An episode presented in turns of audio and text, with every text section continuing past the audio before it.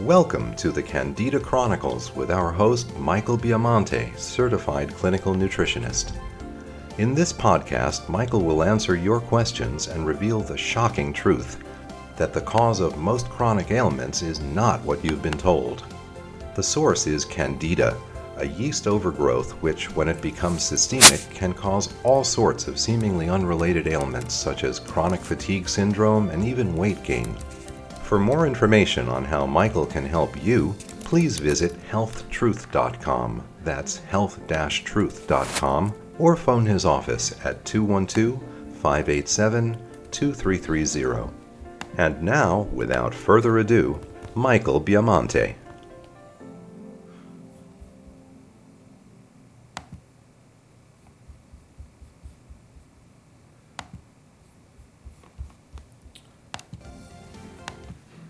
And hello, everyone. This is Michael Biamonte.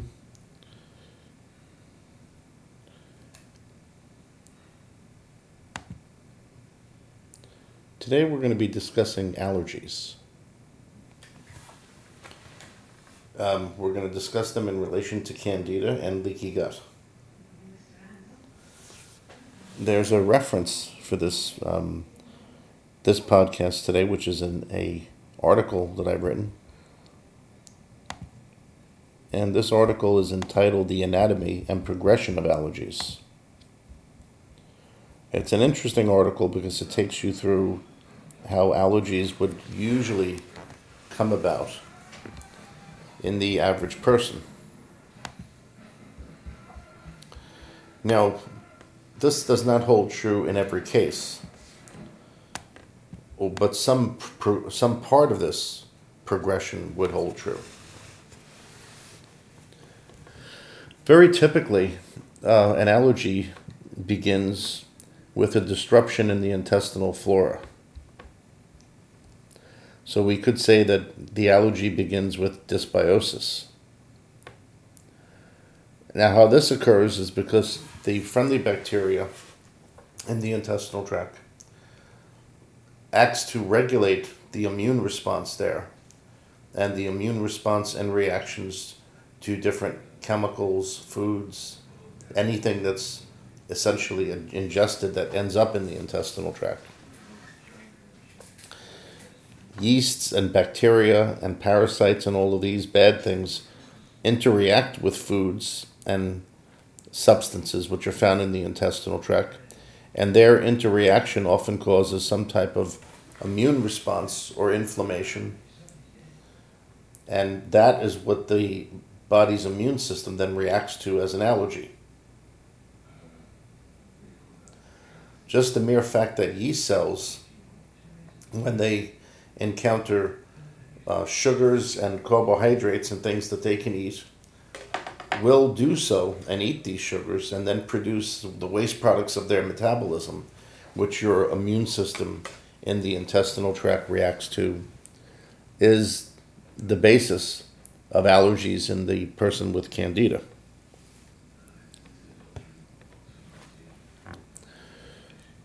The next step that we would assume would happen would be that the person develops the condition of leaky gut syndrome, which is also called intestinal permeability.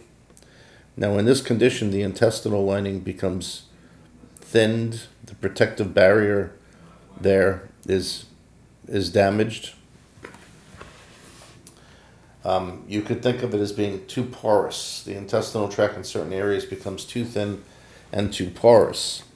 This allows anything which is in the intestinal tract, but particularly microorganisms and then improperly digested proteins to enter the bloodstream and cause autoimmune reactions.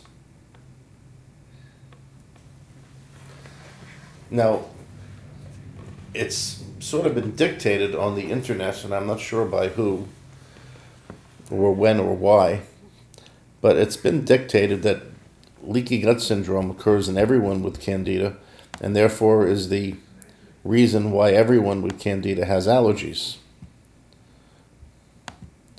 Well, this turns out actually not to be true at all. It's common that it occurs in people with candida but there's no guarantee that a candida patient has leaky gut. It seems logical that they would, But when you actually test them, you find out that perhaps half of the people who postulate having leaky gut, theorize having it, actually do when you do the testing. So it's something that you don't take for granted because it's just not true. When you have leaky gut, there's definitely a very precise way to handle it, which begins with testing for it. But again, not everyone has it. So, in a case where a person doesn't have leaky gut, we move on to the next steps of why allergies occur. When someone does, the first thing we do is repair the mucin lining. The mucin lining is the first thing that's damaged or compromised when one has leaky gut. Mucins can be thought of as a, like a protective wax layer, which would be on your floor, your wooden floor, or when you would well, wax your car. You have a protective layer, which is your first barrier there, and that's what the mucin layer is essentially. Then, after that point, different substances like glutamine, butyric acid, um, various other types of proteins can be used to help the intestinal tract regenerate itself. The parotid gland is an interesting gland because it's involved in allergies. The parotid gland is the largest salivary gland, and it uh, has jobs other than just producing saliva. Its main job is to tag, is how we used to refer to it, tag and identify for the immune system all foreign bodies that come in the mouth in order to explain to the body if this is an invading germ, a toxin, versus a substance which should be welcomed like a nutrient. The parotid gland can become underactive or overactive in this identification process and can then be involved in autoimmune reactions.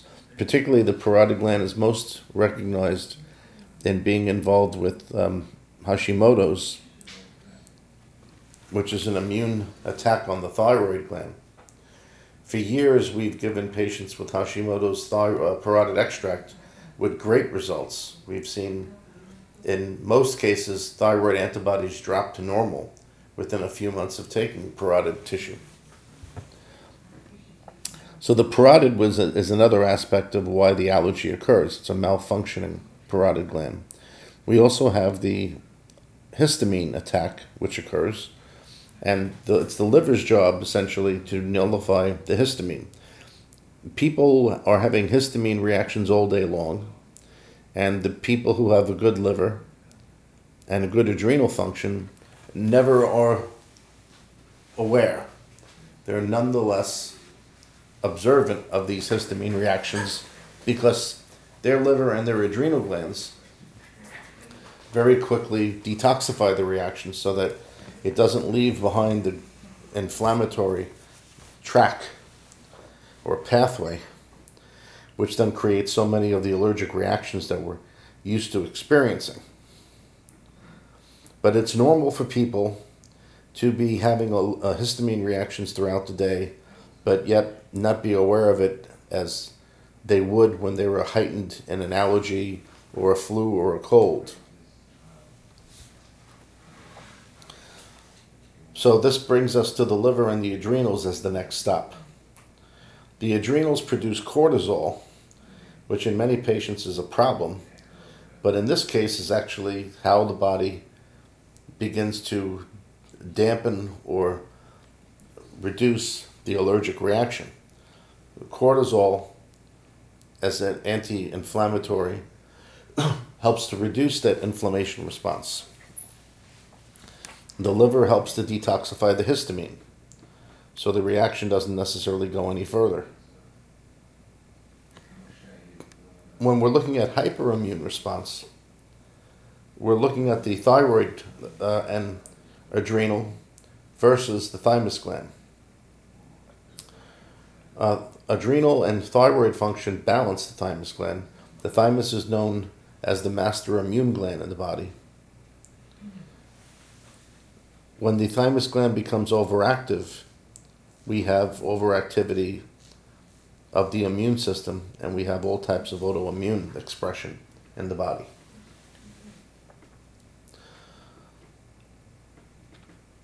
It's the balance really between the thymus gland and the adrenal, which is the most important when you're dealing with the immune system. The thymus gland is like the 24 hour on guard sentry for the immune system, where the adrenal glands react to the immune, to the immune response in a more sudden or stress like way. When the adrenals stress, they become underfunctioned when they're in a normal functional state and they become aware of some type of uh, allergic or immune activity, they become hyper to stimulate the thymus gland to do its thing. The thymus would normally be on in the background, sort of like a default mechanism dealing with any type of immune threats. So you could say that it's the constant alarm state of the thymus gland that ultimately is responsible for a lot of the allergic states people are in. This is why when you look through different um, periodicals and, and books and articles and whatnot on allergies, the resounding element that you find is that in natural health, the adrenal glands are always focused in on when you have allergies. People with chronic allergies are told to take vitamin C which of course is a ma- major nutrient for the adrenals. They're told to take pantothenic acid. Again, a major vitamin for the adrenals that helps the adrenals make cortisol.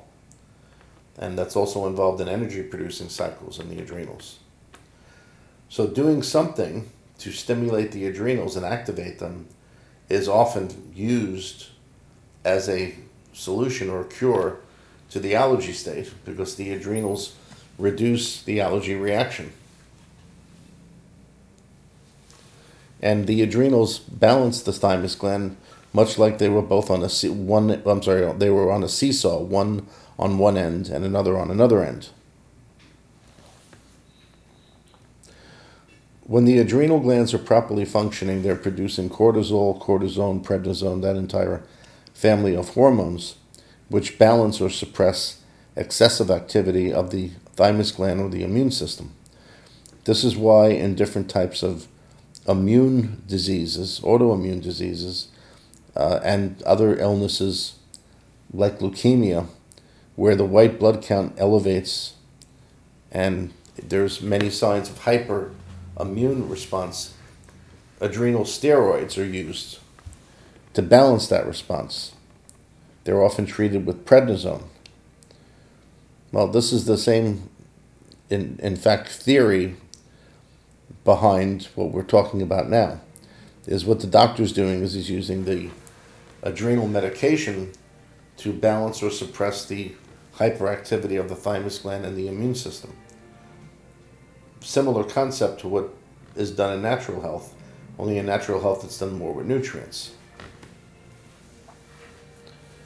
So when we're addressing the allergic person, the first thing we'd be looking at would be their dysbiosis. We're looking at any leaky gut that's there that needs to be corrected, having their flora balanced, their digestion restored, because undigested proteins are another key in how you have allergies. If your body doesn't properly digest the food, digest the proteins, and these proteins are allowed to enter your bloodstream due to a leaky gut or due to any reason, this sets off the allergic response. We'd next be looking at, in phase three and four, restoring parotid function, adrenal function, and liver function, and then balancing the axis between the adrenals and the thyroid. This could be expected to take quite a few months, but nonetheless is what we would do in the next sequence. so when you're dealing with correcting someone's allergies, you have someone with chronic allergies, first thing you look at is their gut flora. You assess the gut flora. You want to kill bad flora, which would be yeast, parasites, bacteria, and then reimplant their good flora. So a basic candida handling or intestinal cleanse, or however you may know of this activity, is the first thing that you do. The first thing you, you do not do is give them probiotics, because if they have probiotics, they may react allergically to the probiotics. And you do not give probiotics in the beginning of any type of dysbiosis or candida treatment anyway, because the probiotics are going to fail to stick to the intestinal lining as long as the person has bad flora and candida. This is one of the uh, one of the basic tenets of the entire Biamonte method of treating candida. Is you give probiotics when you come to that point in phase two, part B. The person who takes probiotics at the beginning of a candida treatment is someone who is grossly misinformed. So when we have the flora corrected, we then look to phase three to restore parotid function, which is as simple as giving the person a parotid gland supplement. We then want to enhance liver function, which could be done in many ways. There are many different supplements out there and many procedures which help the liver function better to balance that histamine out. And then we're looking at balancing the axis, as we call it, between the adrenal thyroid and the thymus gland. And again, you can have, you can assess this in many different ways. Some doctors do it with blood work, some do it with hair mineral analysis, some do it with kinesiology, which is a very popular method to do of doing it. Whatever the method that you use, you must achieve a good balance between the adrenal and thyroid amongst themselves, and then the adrenal and thyroid together versus the thymus gland. Now, I mention this because this is something which is commonly overlooked, is that the adrenal and the, th- the uh, thyroid gland both have to be in a correct balance to each other. Very often, if someone has a thyroid problem and they only treat the thyroid problem without trying to help balance the adrenals in this equation, they don't get a full response. Sometimes people feel worse when they take a, a thyroid without taking some adrenal support, and vice versa. Taking adrenal support without thyroid also makes people feel worse. So, when you're addressing the adrenal and thyroid, you must address them together, and you must understand there's a balance between the two. So, when you're addressing them to rehabilitate them, you must be re- rehabilitating them in a, in a sense that is within the balance of each other. Then, when you have the adrenal and the thyroid glands balanced, you then balance that group against the thymus gland, the spleen, and the lymphatic tissue, which makes up the parasympathetic part of the immune system. And when that is done, as I said, there are different methods of assessing that. Typically, it's going to be done by giving the person nutrients that either enhance the adrenal and thyroid in a in an effort to depress excess thymus, or the other way around. You would give the person a program to enhance the thymus gland in order to suppress excess adrenal and thyroid function. In, in any in any way, once that's done, that essentially is the end stage of dealing with the anatomy and the progression of the allergy, because that's kind of where the buck stops. Now, you could, in between here, be taking many different nutrients, which are uh, antioxidant scavengers. Um, there's a host of things that one could do which does help control the symptoms at a cellular level. There's taking vitamin C, there's taking quercetin and all the uh, antioxidants, there's t- taking large amounts of pantothenic acid, taking vitamin C itself and vitamin B6 together as an antihistamine. There's a host of things you can do that supplement this activity. But you must understand the most important activity is the road through dealing with these different stages of the allergy itself. If you hobby horse and only address one stage because you happen to be particularly good at that, you have an incomplete handling. The person is going to retain their allergies. It's a, a great thing to us at the Biamonte Center when we hear from highly allergic people who come to us that they now can go outside, they don't have any problems with reactions, they're now eating more foods because their allergic reactions are less, et cetera, et cetera. This shows us our program is working correctly.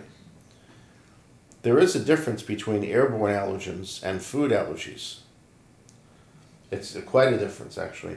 In the case of airborne allergens, what you're dealing with, which is more out of balance, is typically the adrenal gland and the thyroid gland and the liver, and also the parotid, as opposed to it being intestinal flora related. Food allergies are usually more intestinal flora related and relate to weakened digestion, which allows foods, particularly proteins, to be incompletely digested. On the Indican test that you do as part of the Biamonte Center test, you will find an Indican uh, tube for you to perform. And this is the part of the test which would be reacting if the person was not properly digesting their proteins. You would have a high level of indican, which in, indicates a toxic intestinal tract, intestinal, intestinal tract which is now toxic from undigested proteins. This heightens that whole autoimmune response that we talk about when we talk about allergies. So there is a difference when we look at the allergies from the airborne viewpoint from as opposed to digestive. Ultimately, it's all the same material. As you go through this pathway that I've opened up for you, whether it's an airborne allergen or a food allergy, it's ultimately the same thing. It's just that some of the mechanisms are a bit different, but you're dealing with the same overall process taking place. in dealing with the airborne allergen, you're dealing a little bit more with the balance between the adrenal and the thymus gland, and not so much the digestive system, because it's not the digestive system that's immediately at fault in that case. But the interesting thing is, you will find that people who have hay fever and many airborne allergens do have history or indications of chronic digestive problems, particularly low stomach acid. They very often have rashes, like eczema, hives, it's not unusual for them, for them to experience hives at times, or for them to get a light, uh, a light sort of a red inflammation, let's say, that will appear on their chest, that could be there for a few hours and then uh, dissipate. It's not ever really a rash where the skin becomes damaged or it becomes dry and crusty or oozes or anything like that. It's more of an irritation that you'll see. And this is more typical in the person with the airborne allergy part of the process. Well, I think that will be the end of today's uh, podcast. I think that we've covered this pretty well. We've gone through the steps and what the treatment would be. So if you anyone has any question on this, they can certainly email me at drb at health-truth.com. That's drb at health-truth.com. Thank you for joining us today. I hope this discussion on allergies was helpful and useful. You can ref- you can um, go to the health-truth.com website and refer to the article which is called The Anatomy and Progression of Allergies in order to go over this again or if you want to have a sort of a checklist on how one would deal with this, that article serves very well as a checklist. And again, good night, and we will speak to you at the next podcast.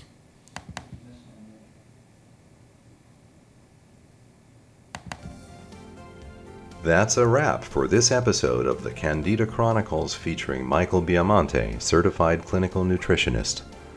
Michael holds a doctorate of naturopathy and is a New York State certified clinical nutritionist. He is a professional member of the International and American Association of Clinical Nutritionists and of the American College of Nutrition, and he's a member of the Scientific Advisory Board for the Clinical Nutrition Certification Board. For more information on how Michael can help you, please visit healthtruth.com. That's health-truth.com or phone his office at 212 587 2330.